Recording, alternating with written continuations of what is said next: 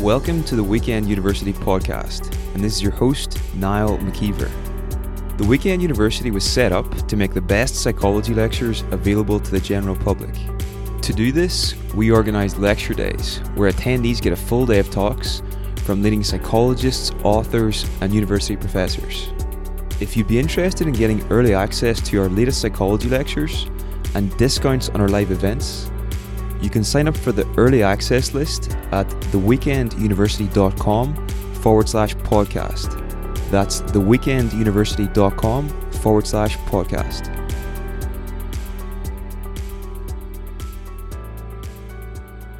In this episode, we're joined by Juliet Adams. Juliet is the director of A Head for Work.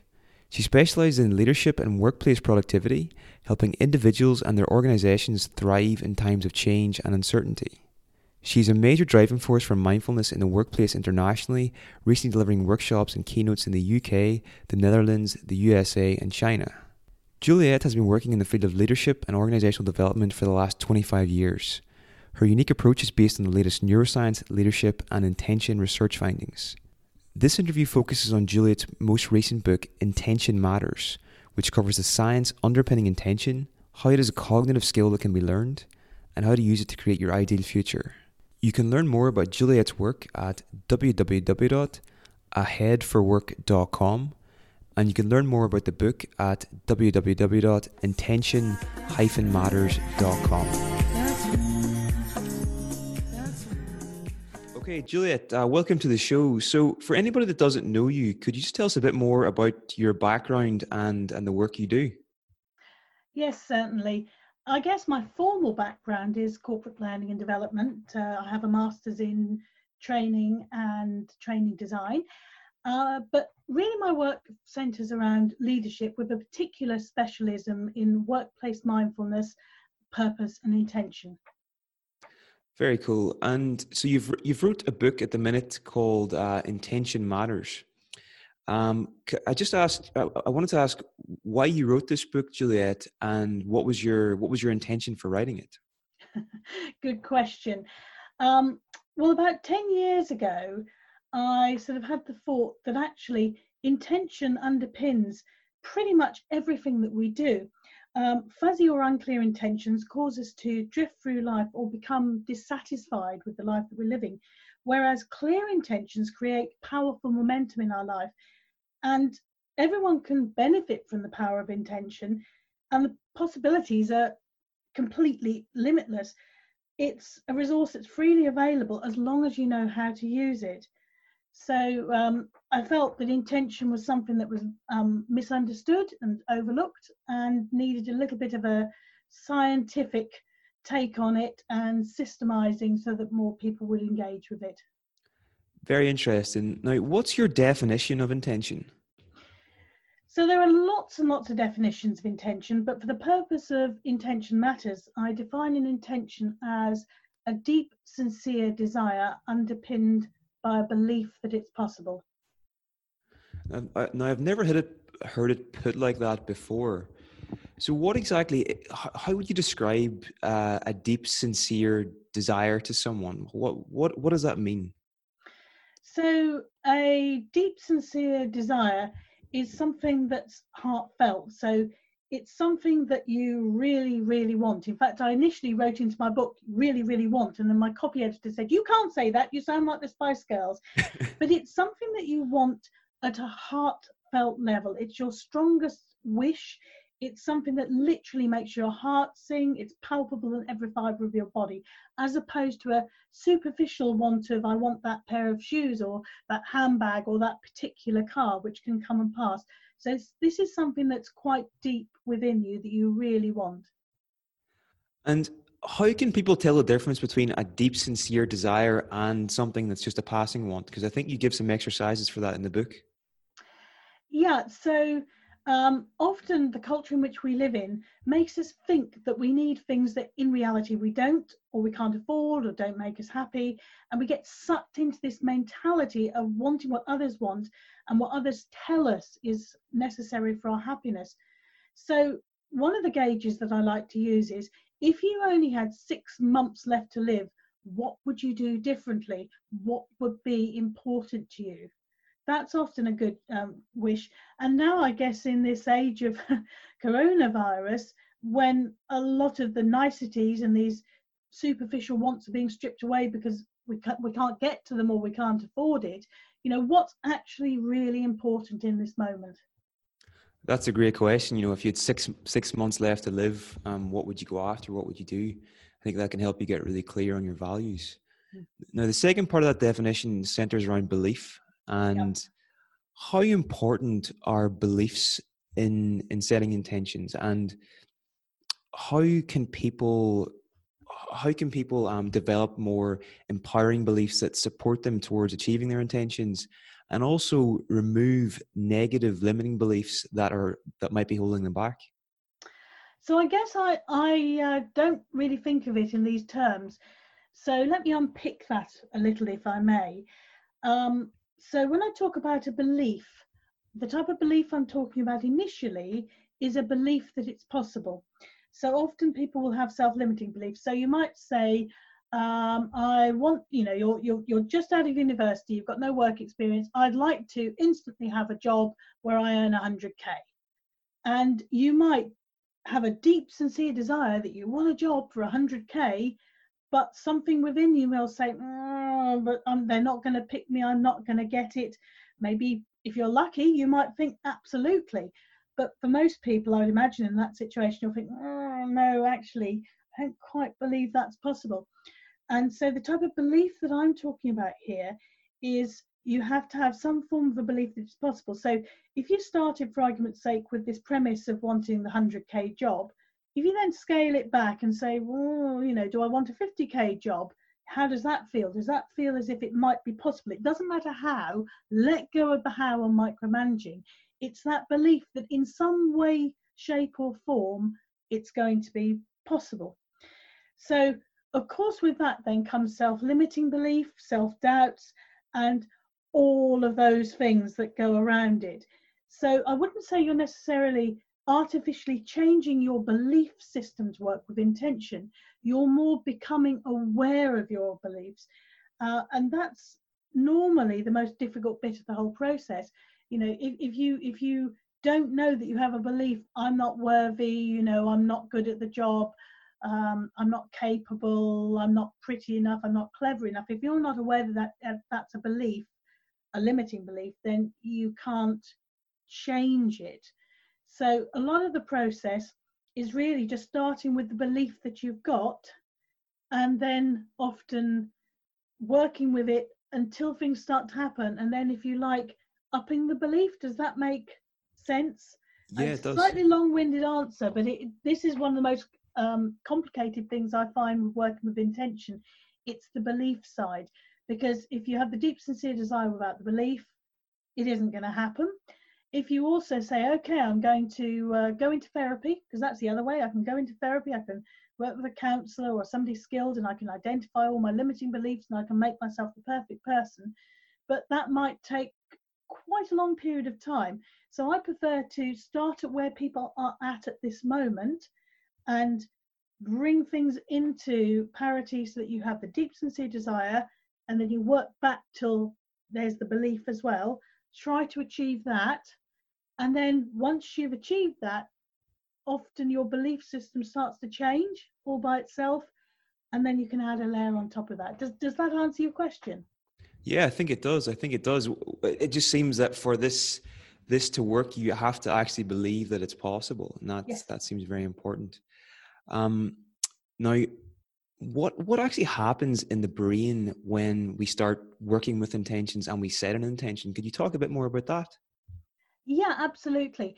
So the moment that you set an intention or intend for something to happen, the brain forms powerful motor representations of that intention. The motor representation is a mental precursor of action and it's normally conscious. But unconscious motor representation gets converted into conscious motor representation, resulting in motor imagery, which is the mental process which allows the brain to rehearse what's going to happen. And this uh, mental imagery provides you with an awareness of what you intended and a conscious awareness of the need for your body to take action to make things happen. So, in simple terms, I have a model in the book called the I am model, and it talks about how the mind tasks the brain, how the brain tasks the body, and makes things happen in the real world. So, at a mind level, you have the deep, sincere desire, you have the belief that it's possible, and the mind allocates attention and activates will. And the brain then harnesses various cognitive processes, and these include your attentional network, sorry, your attentional networks, your default mode network, um, working memory, emotion regulation, reward circuitry, and habit formation. So there's a lot going on when you set an intention, and, and it gets both the conscious and unconscious, but largely the unconscious brain working in quite a powerful way. Very interesting. Um, so there's, I think in the book you mentioned four different levels of intention. Um, could you maybe run us through those those four different levels and maybe how you would apply each of these different levels in your own life? Yeah, absolutely. So um, it, it's amazing how things evolve when you're writing a book. I started off just with this idea of a core intention. So something which for you was a life or a period of your life changing intention. But as I delved deeper into it, it became apparent that there were actually a lot more intention forms. So I came up with the concept of a nested intention, which is an intention that contributes towards your core intention. Then I realized that there are some people out there in the world, the entrepreneurs with hairy, audacious plans, who have what I described as a mega intention. So this potentially is a world changing intention. And then right at the end, I realized, of course, underneath that, there are micro intentions. And micro intentions are moment changing intentions or just a very short period. Uh, so when working with intentions, you don't have to have a micro, a nested, a core, and uh, you know a, a, mega intention. Um, you you only need one of them. You might have several of them going at the same time. So, um, for instance, a micro intention might be you go into a meeting, you've got a mindset, this is going to be really boring, it's a waste of time, I don't want to be here. So maybe you might set a micro intention, you know, this time in this meeting, I'm going to get my point across, or this time in this meeting, I'm going to really listen. Or this time in this meeting, uh, you know, I'm going to oil the wheels and stop arguments and keep things on track, whatever it might be. And I've seen this happening really powerfully with clients. It completely changes the interaction. So just by allowing your mind to task your brain, it's working in the background, looking for little opportunities to help that happen in the meeting. So that's the micro intention. The core intention, might be, um, if you're slightly older like myself, that you might not want to work until retirement age and you might want to um, pay off your mortgage early, give yourself choices. So you might set that, and all sorts of things could happen to make that happen. Whereas if you start micromanaging it, you know, I've got to get this job and I've got to do this and I've got to save X and I've got to save Y, you're shutting down all sorts of possibilities. So that might be a core intention or uh, to have, uh, you know, to find a partner if you haven't got a partner, you know, or to travel the world or whatever it might be. The mega intention might be one of the case studies I've got in the book is a social entrepreneur from India who wants to make clean water available to everyone. So that might be an example of a mega intention. But to be honest, the more that I've been working with clients with intentions, often it's the micro intentions that are having some of the greatest impacts because people sometimes really struggle to identify what their core intention is. Even with all the tools in the book and all the frameworks, um, getting people to what really matters to them, what they really want, as opposed to what they thought they want, can be for some people a very difficult process. Whereas you can get going immediately with micro intentions. So, for an awful lot of people I'm working with, I'm coming to realize that the micro intention side is as important, if not more important, actually, than the core, which was the whole purpose of the book when I started out. That's really interesting. Um, a few questions there. So, eh, you're doing a lot of doing a lot of amazing work. You know, you've you published best-selling books on mindfulness and on, on intention as well. And I'm just curious, you know, what is your core intention, Juliet? Have you have you got one? And if you don't feel comfortable sharing it, that's totally totally fine too. But I, would just be curious to ask that. So I guess um, I use micro intentions an awful lot, I must admit. Um, but one of my core, I've got several core intentions, but one of my core intentions, if I rewind a little bit, about 12 years ago now, when workplace mindfulness was very little known, I had, and I didn't realize it was an intention at the time, but I had this strong urge that I needed to somehow act as a conduit to make mindfulness more accessible and more acceptable for a busy working population. Um, and that's what I worked at doing for, for many years. And I arranged conferences and events and got people together and contributed to publications and spoken, whatever. So now I'm moving on to the intention side. So, can I do the same thing for intention? So, my core intention is to find ways of making intention more accessible and easier to understand and easier to work with for a wider audience. So, gaining traction. And my specific audience is busy working professionals although it's it's equally applicable for anyone. It's just I'm, I'm really used to working with leaders and managers and people within organizations. No i think it's great work that you're doing this because it's an area that there are a lot of i don't want to say charlatans but there are a lot of charlatans out there in this area that are just saying things that might not necessarily be true and you you've taken an evidence informed approach to it and you're looking at the science and that's just want to commend you for that. That's that's really good that you're doing that. Um and in terms of your micro intentions do you set an intention at the start of each day and do you have a process for doing that? Do you journal in the morning? Like how do you go about setting your your daily intentions if you do I'm a little bit more flex. I'm somebody who's who's not terribly rigid with things. Um, so Sometimes I will set an intention for the day. So, particularly if I'm going into London to do some training, there are various aspects of that, aren't there? There's the commute, there's the getting there, there's the setting up, there's the client interactions, etc., etc. So, I will often set an intention, especially if I've got a long and complex day like that. And it, it might be an intention to listen or an intention to have as much fun as possible. That's often, in fact, that one comes to me a lot. You know let's have as much fun as possible. And it's amazing how something that would normally grind you down or make you fed up or irritated can suddenly be become something that's actually quite amusing or quite fun or quite engaging or you start to talk to people that you wouldn't otherwise talk to. So it's um, if it's a particular meeting or interaction or i'm writing a report or i'm writing a bit of a book i often uh, set an intention specifically to that. And to be honest it's whatever feels right. So i will normally set the intention and then because i've got a certain amount of experience with mindfulness i can tune into the body fairly easily. So for me it's does it feel right?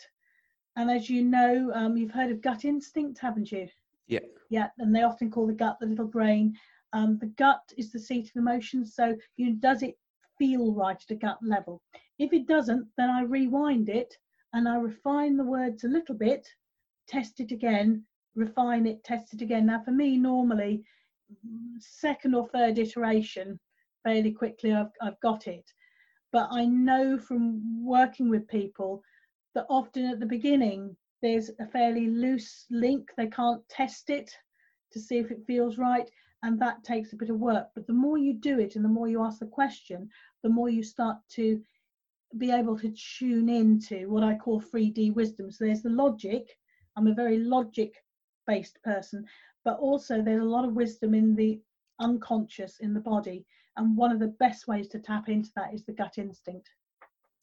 Very interesting. Now, you've touched on it briefly, but how can people use mindfulness in combination with uh, setting their intentions? Like, is there is there anything you'd recommend in that area? Yeah, and again, massive topic. I've done whole webinars just on on this.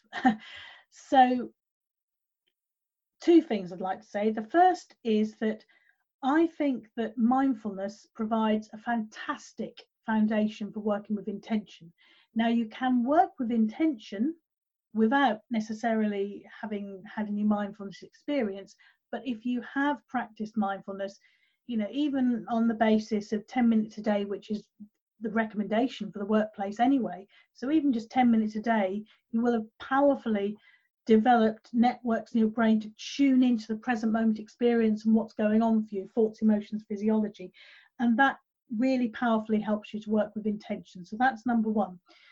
From the point of view of how intention can help with mindfulness, uh, Shauna Shapiro said that there were three axioms, so three key elements of mindfulness intention, attention, and attitude. And the intention bit is often overlooked or misconstrued um, because obviously with a lot of the more traditional ways of uh, teaching mindfulness you shouldn't have an objective you should just you should stop doing you should just be in the present moment. And i think some mindfulness teachers get a bit confused and, and think well if i set an objective if you like you know an intention then i'm stopping what might just emerge. But actually that's that's not the case. So it could just be you're sitting for meditation. Uh, you know today i'm going to do my best to notice when my uh, mind wanders and bring it back. Today, I'm not going to beat myself up or get frustrated when uh, my mind wanders or when the dog next door starts barking loudly or somebody sets up a road drill when I'm trying to train. It happened to me once. There's me trying to train and they were road drilling for three hours. so it could just be something very, very simple. It could also be something much deeper. So the two do work beautifully hand in hand. Um, and certainly intention can deepen your mindfulness practice. If you have clear intention, you don't want to be too specific. It needs to be something big enough to allow things to emerge. Um, but if you have the clear intention of why you're practicing mindfulness, either that day or or altogether, it's it's going to really help your mindfulness practice. And the mindfulness also helps more broadly in everyday life with intentions because you can at, at, its at, at the heart of mindfulness training is attention training. It's about developing self-awareness and about managing yourself better and all of those things really help you work with intention. Very interesting. Now juliet how did you get so interested in this subject? What what sort of ignited your curiosity at the start? Um i guess I started to think about all sorts of different disciplines and, and discovered that mindfulness was, sorry, intention was at the heart of all of them. So, whether you believe in magic or not, um, if you strip away the myth and the ritual, it's focused intention. Prayer, focused intention. Reiki and energy healing, strip away again the procedure, it's focused intention.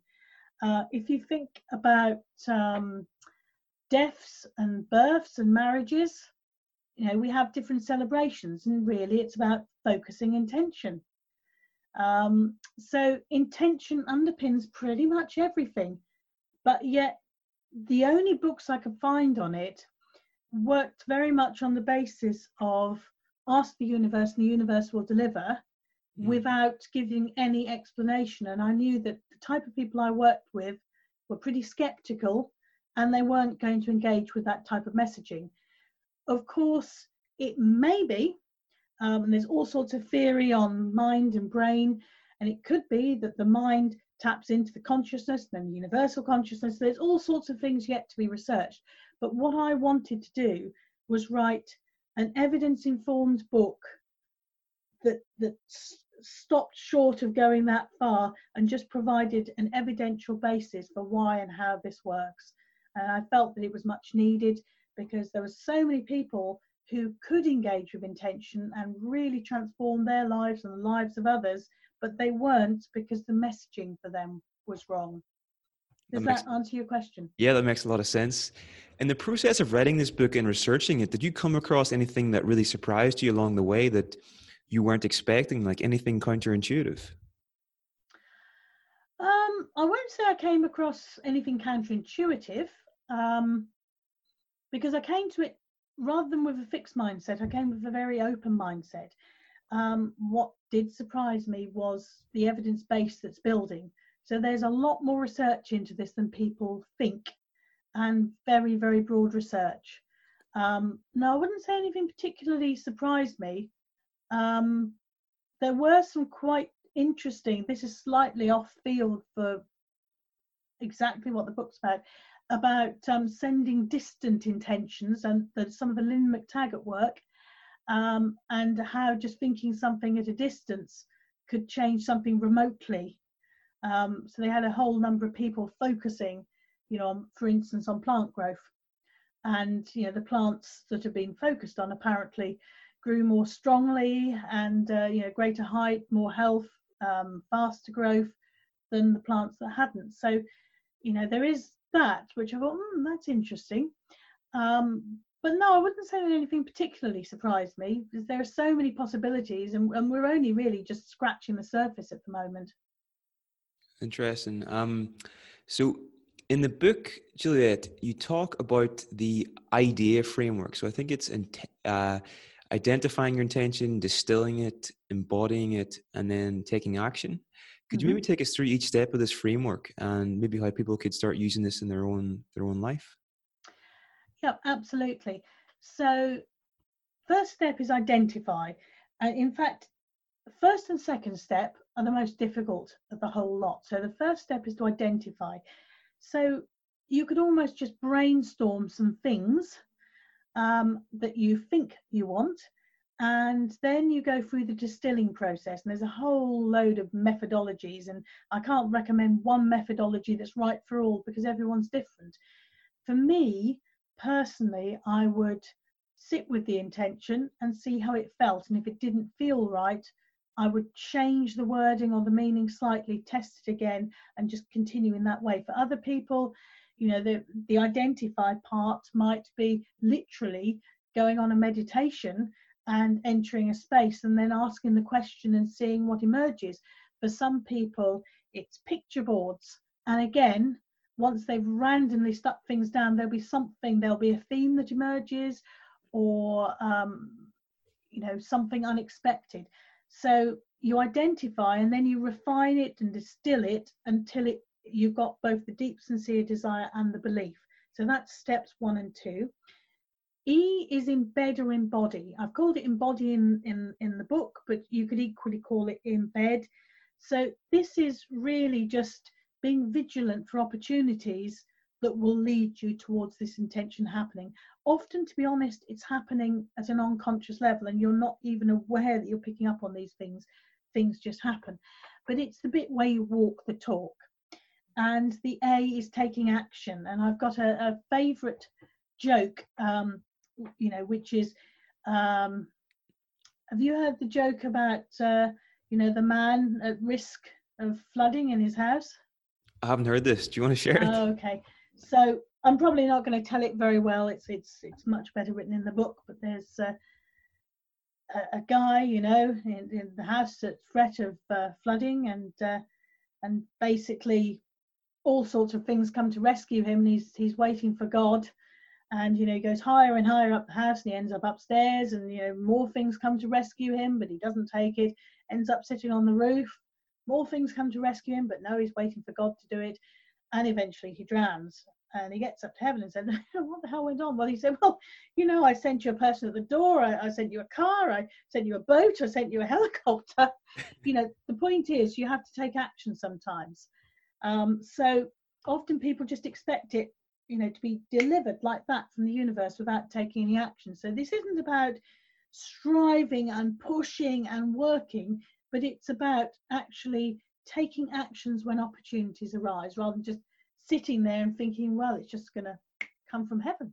You know you do actually have to do something but um, it's about taking the necessary action but without over striving if that makes any sense definitely definitely. And i do think as well that it's important to be aware that whenever you're on you are in the early stages especially of of taking action towards an intention that you value like expect it to be uncomfortable. Like it's going to be like you're going to be outside of your comfort zone it's going to stretch you. And i think it's just important to be aware of that firsthand because then whenever it does happen you might not freak out as much. You know that's been my my experience anyway. And i think that's just something important to think about. Um obviously at the minute juliet we're going through some really difficult times with the coronavirus situation and everything and i'd just be curious to ask in the past how have you gotten through the difficult times and and what what advice would you give to people now that to help them for their psychological health during during these times, if if if anything? So mindfulness served me really well here because you have an awareness of where your attention is, and most of the time, our attention is not where we intend it to be. We get involved in mental time travel. And research by Killingsworth and Gilbert concluded that on average, the brain's wandering for almost 47% of the day. So your, your mind is not where you intended it to be. So, one of the best advice I can give is to be in the present moment as much as you can. Now, I know that sometimes we have to predict have we got enough money to buy the shopping, when are we going out, etc. You know, who's going to look after the kids who are doing their homework, etc. But as much as possible, instead of time traveling into concerns about am I going to keep my job, you know, am I going to get coronavirus? Have the next door neighbours got coronavirus? Uh, where can I go to exercise where there aren't going to be too many people? Instead, what is actually happening at this moment? Okay, I'm thinking about the next door neighbour might have coronavirus, and I'm noticing that my body's getting tense and I'm starting to get anxious. Okay, notice that. Now let it go. At this moment, I'm safe, I am well, I'm in my office, I'm surrounded by my friends, I have enough food in the cupboard, I have enough to entertain me. So I guess that would probably be the thing this self awareness and self management in a kindly way. So, what am I thinking? What am I feeling? What's my emotional state? Where's my mind gone? And just trying to keep as much as you possibly can in, in the present moment because the mental time travel it's safety mechanism of the brain it's just the brain trying to keep us safe by planning for all eventualities but we don't know what's going to happen we don't know when we get the lockdown's going to end. We don't know what's happening with employment. But in the meantime, the sun is shining and we've actually got a bit more time and we don't have to commute. So let's take advantage of that and let's just worry about the future when we have some more information because it's not going to change anything by us worrying about things. So, as much as possible, just trying to be present, trying to be kind to yourself, trying to be kind to others. Yeah, definitely. It's it's amazing to think that forty seven percent of the time, most of our minds are wandering. Like that's that's shocking. And also just about the coronavirus situation as well. Like because everything has stopped or at least slowed down, that it, this seems like an excellent opportunity for us all to work with intention and to really start working on our core intention and figuring out what we really do want in life. You know, mm-hmm. so what would the first steps for someone be that maybe is a bit unsure about their purpose or their you know their intention what what what first steps do you recommend for someone to start working in, in this way? Um i guess start start where you're at. So if you did have some goals and goals and intentions are different things um, but if you did have some goals start with those. If you can't think of, well, actually, never mind the goals, this is what I've always wanted. If, if it's unclear completely, maybe start with some goals. And, you know, the goals that you've been set, or goals that you had in life, or goals that you set some years ago, that you've never um, reviewed, and just see what's right with them, what's wrong with them, which ones still feel important, and then work and refine and change and test until you start to get something that both feels right and you have some form of belief that it's possible. Don't worry about micro planning exactly how it's going to happen, but you do think, okay, this could happen. I have a belief it could happen. That's as much as you need. And this will feel really counterintuitive because right from early days in school, we're taught to set smart objectives, specific, measurable, achievable, realistic, and time bound. But the problem with these goals is they're often future focused, they're narrow, they're um, a few, they're, they're short term, they're fixed, they're logical, and often they're externally imposed. Whereas intentions, they're rooted in the present moment. So they're starting to happen, or they are happening slowly. Sometimes it's instant, sometimes it's many years in the present moment. They're broad, they're flexible, they're lived every day independent of reaching a goal or destination. They usually, if it's a core or a mega intention, they're usually longer term. They're creative and intuitive. and they're usually heartfelt and personal, arising from deep within. So it can feel really counterintuitive, and people that I've worked with keep, you know, especially if they they're rewarded at work with their performance appraisal, you know, um, for meeting their goals, can struggle with this because they will naturally default back to goal setting. So, you know, we have this, we can create this wonderful intention that feels right, and then they start to micromanage it, and then they start to overstrive, and then they start to place a straitjacket on it. And you've got to just let it go, but then be vigilant for opportunities to embed it and take action. And that's the bit that people find the most difficult. So you start off just with some ideas. If it just comes clearly to mind, well, I've always wanted to uh, live off the land and uh, you know keep a few chickens and and grow vegetables. You know do you really want that or is that a pipe dream? You know testing it refining it and getting it you know how would it be? What's it look like? What does it feel like? Um, and it, it's this just testing and refining process that's perhaps the most difficult but that that's what i'd recommend. You know if you don't know what you want then start with your goals and work out what's right or wrong and start to see some elements emerge and just keep on plugging away at it until something comes and you'll know when the right thing comes. It'll just feel right for you. That's great advice. Um, you mentioned a question at the start of the interview about um, if you had six months to live what would you do? Are there any other questions like that that people can ask themselves to kind of stimulate their thinking around this? I guess it's, you know, if if time was no object, or if money was no object, or if family was no object, you know, whatever it is that kind of you think is placing constrictors on how you live your life and the decisions you make. If you can, you know, start with a question: if I only had six months to live, you know, if I was by myself, or if money wasn't an object, or if I wasn't a trained accountant, or whatever it may be, and then do the questioning from there.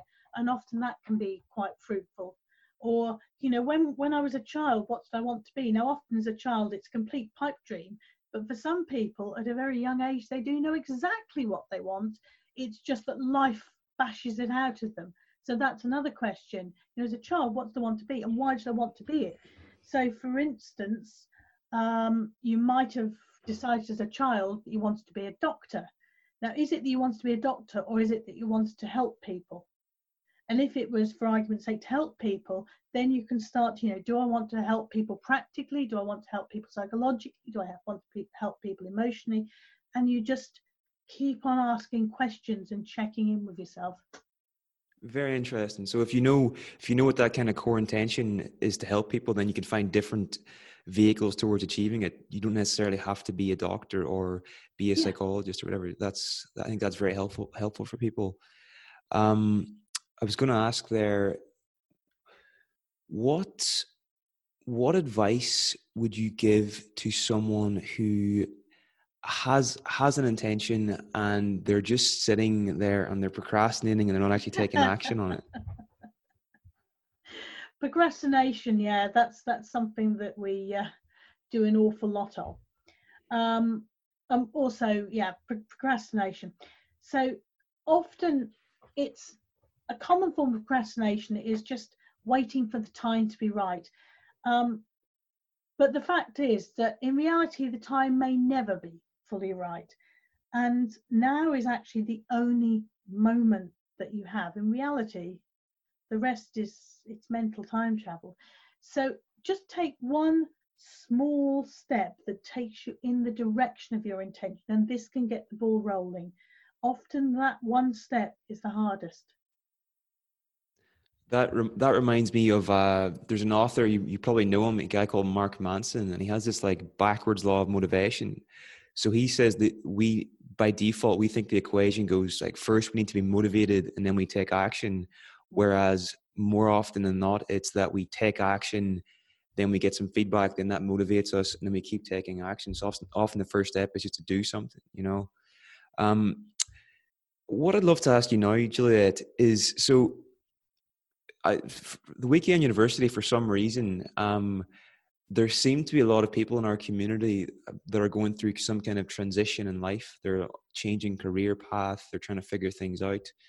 Um, have you ever been in a position where you've you've made a big change in your own in your own path? And if you have, would you have any advice for people to better navigate that change? And yeah, any thoughts on that? Yeah, several times I've made fairly big changes, um, and one of them, of course, is going from corporate world to self-employed world and, and writing and such like. Often, it's the thought of doing it rather than the reality that's the problem. Um, in mindfulness, you know, we talk about thoughts not necessarily being facts; they're simply mental events. They come and go like clouds in the sky. So, I think it's being very clear on what you want. So clear intentions rather than fuzzy intentions. And you know recognizing some of the thoughts that you're having about this and how and if, you can learn to do this objectively. So i am having this thought and when i have this thought my shoulders tense and i clench my jaw and actually my stomach starts to, to, to feel a bit jittery.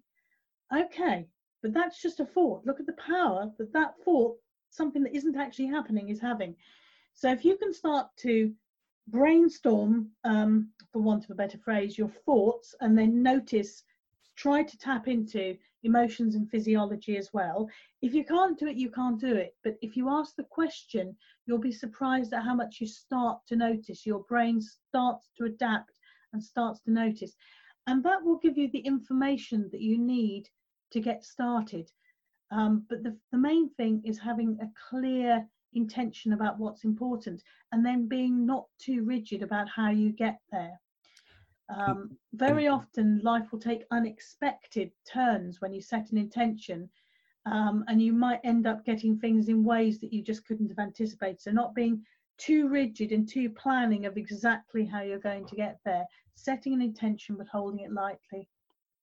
That's great advice. Now when you actually were making that transition from the corporate world into being self-employed what were the practical things that you actually did did you have a plan beforehand did you you know what was your how did you set that up for yourself did you just completely quit and jump into it or was it like a more steady transition out of it oh no i'm, I'm afraid i am somebody who's probably a fairly I do a lot of I do do a lot of thinking. I don't just throw caution to the wind. So no, I had researched, you know, what I wanted to do, what the offering was, if there was a market for it, different forms of company, getting things set up, websites and I had a transitionary period where all of that was happening.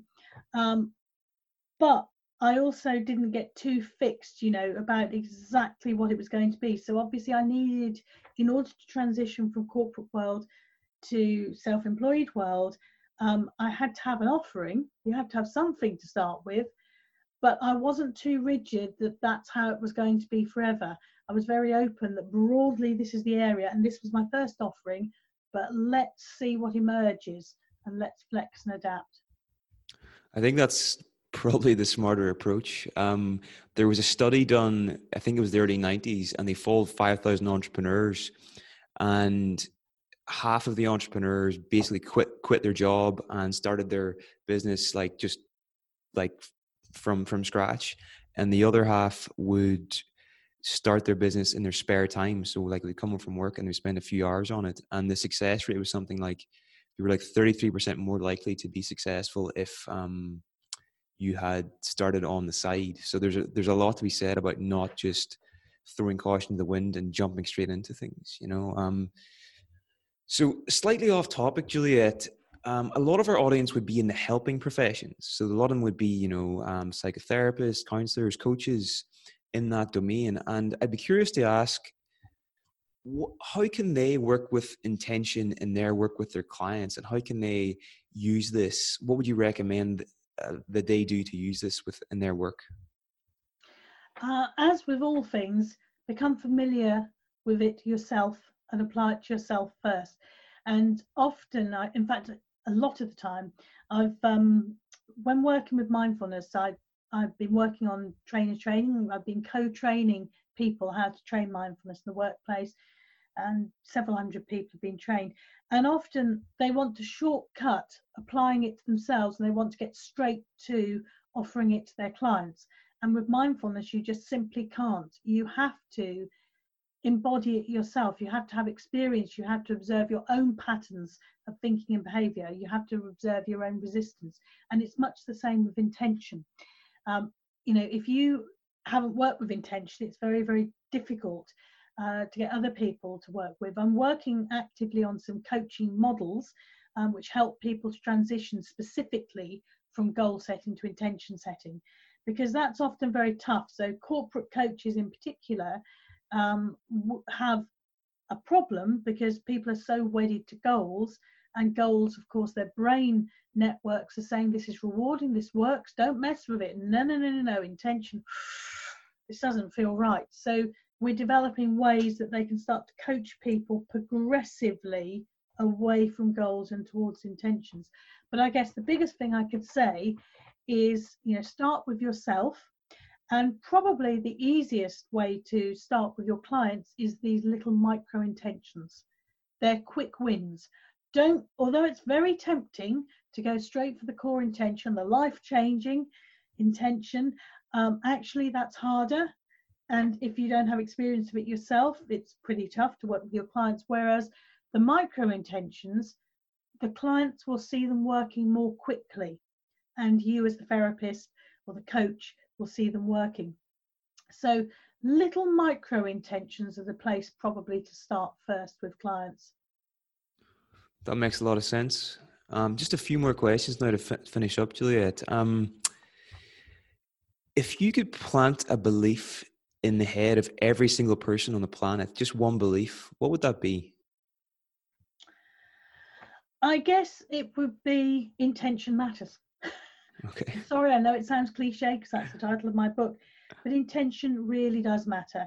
And most of the time, our intention is completely unconscious. We're unconscious that we've set an intention to have uh, a bad night at the theatre because we didn't want to go in the first place. So we're looking for all the things that could go wrong and all of the bad things. Uh, whereas if we set a positive intention, then actually, you know, perhaps the theatre wasn't necessarily for us, but tonight I'm going to have fun or I'm going to enjoy it or I'm going to enjoy looking at everyone else's uh, costumes or dresses, etc. It makes a difference. So own your intention uh, you know, try to be clear about your intention. Your brain is your humble servant. The mind needs to give the brain an intention so that the brain can harness cognitive processes. So try to be a little bit clearer of your conscious and unconscious intentions. Intentions really matter.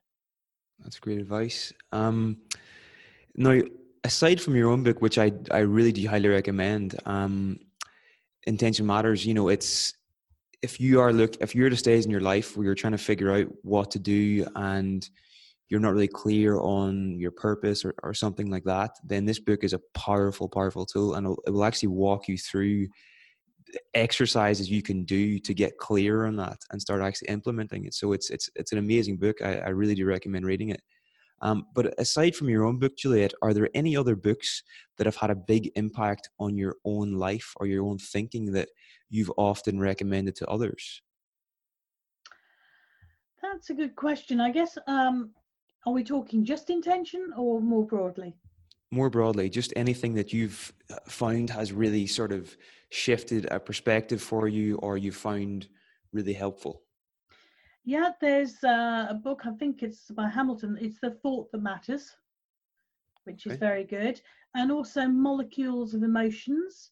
Um, Sharon Begley's The Plastic Brain is a great book. Um, so a lot of sort of brain related. Um, there's some brain coaching books. There's um, I'm just trying to, and I can. I've even shared the stage with this lady, but can I think of her name? But she wrote a wonderful book on um, using uh, the neuro neuroscience in coaching. So a lot of neurosciencey books um, I gravitate towards. Uh, Rick Hanson's lovely books, Hardwiring Happiness, that's been quite influential. Um, and on the mindfulness side, actually, obviously there's some great ones by Kabat-Zinn, but from a practical perspective, and I'm a really practical person, so you know I like books that get to the point quickly. And uh, so, Mindfulness: A Practical Guide to Finding Peace in the Frantic World by uh, Mark Williams and Danny Penman, of course, is is a fantastic book. Brilliant. Thanks for sharing that. So, just to finish up, Juliet, uh, what's your intention going forward for the next, let's say, the next three years? Like, where do you see this work taking you in the next three years? Like, ideally, where would you like to be? Um, I would like to be doing a lot more work, um, eventually training trainers and coaches to work with intention, but also acting in some way, in an inspirational way, that encourages the wider population to engage and understand and work with intention. Brilliant, brilliant. Well, uh, where can people find you online, Juliet, and where can people? Where's the best place for people to buy the book? Uh, well, your favourite bookseller. so it's available. I mean, dare I say it, Amazon, um, but a lot of online bookstores sell it. Um, I've got a, a, widget which takes you to all sorts of booksellers. So I would just do it. Just go to your favourite bookseller. It. Um, so where can people find me online? Um, aheadforwork.com, which is A H E A D F O R W O R K, aheadforwork.com. Um, that's got a little bit about me and what I do. It's got a bit about books, but also there's the Intention Matters website as well. So it's intention-matters.com. And uh, there's a number of resources. There's on the Intention Matters website, um, there are a number of case studies that, because the book is pocket size, I deliberately wanted it to be something that was portable that people could carry around with them. I didn't have space for the case studies. So there are four very detailed case studies of people working very differently with intentions because there is no one right way to work through the IDEA process. And different people work through it in different ways. And there are also a number of uh, downloadable resources and MP3s. Great. Um, thanks very much for sharing that, Juliet. Now, um, you'll be one of three speakers at our upcoming online video conference, a day on self-actualization on the on the 31st of May. So if anyone's interested in that there as well, we'll be um, there's information on our website, theweekenduniversity.com. So, Juliet, thank you so much for taking the time. I really, really appreciate it. And I guess we'll speak again in May. I'm looking forward to it. It's been a pleasure. Hey guys, Niall here again. Just one more quick thing before you go. If you're interested in getting early access to our latest psychology lectures and discounts on our live events, don't forget to go to theweekenduniversity.com forward slash podcast and enter your email to sign up. That's theweekenduniversity.com forward slash podcast. Thanks for listening, and I hope you enjoyed the show.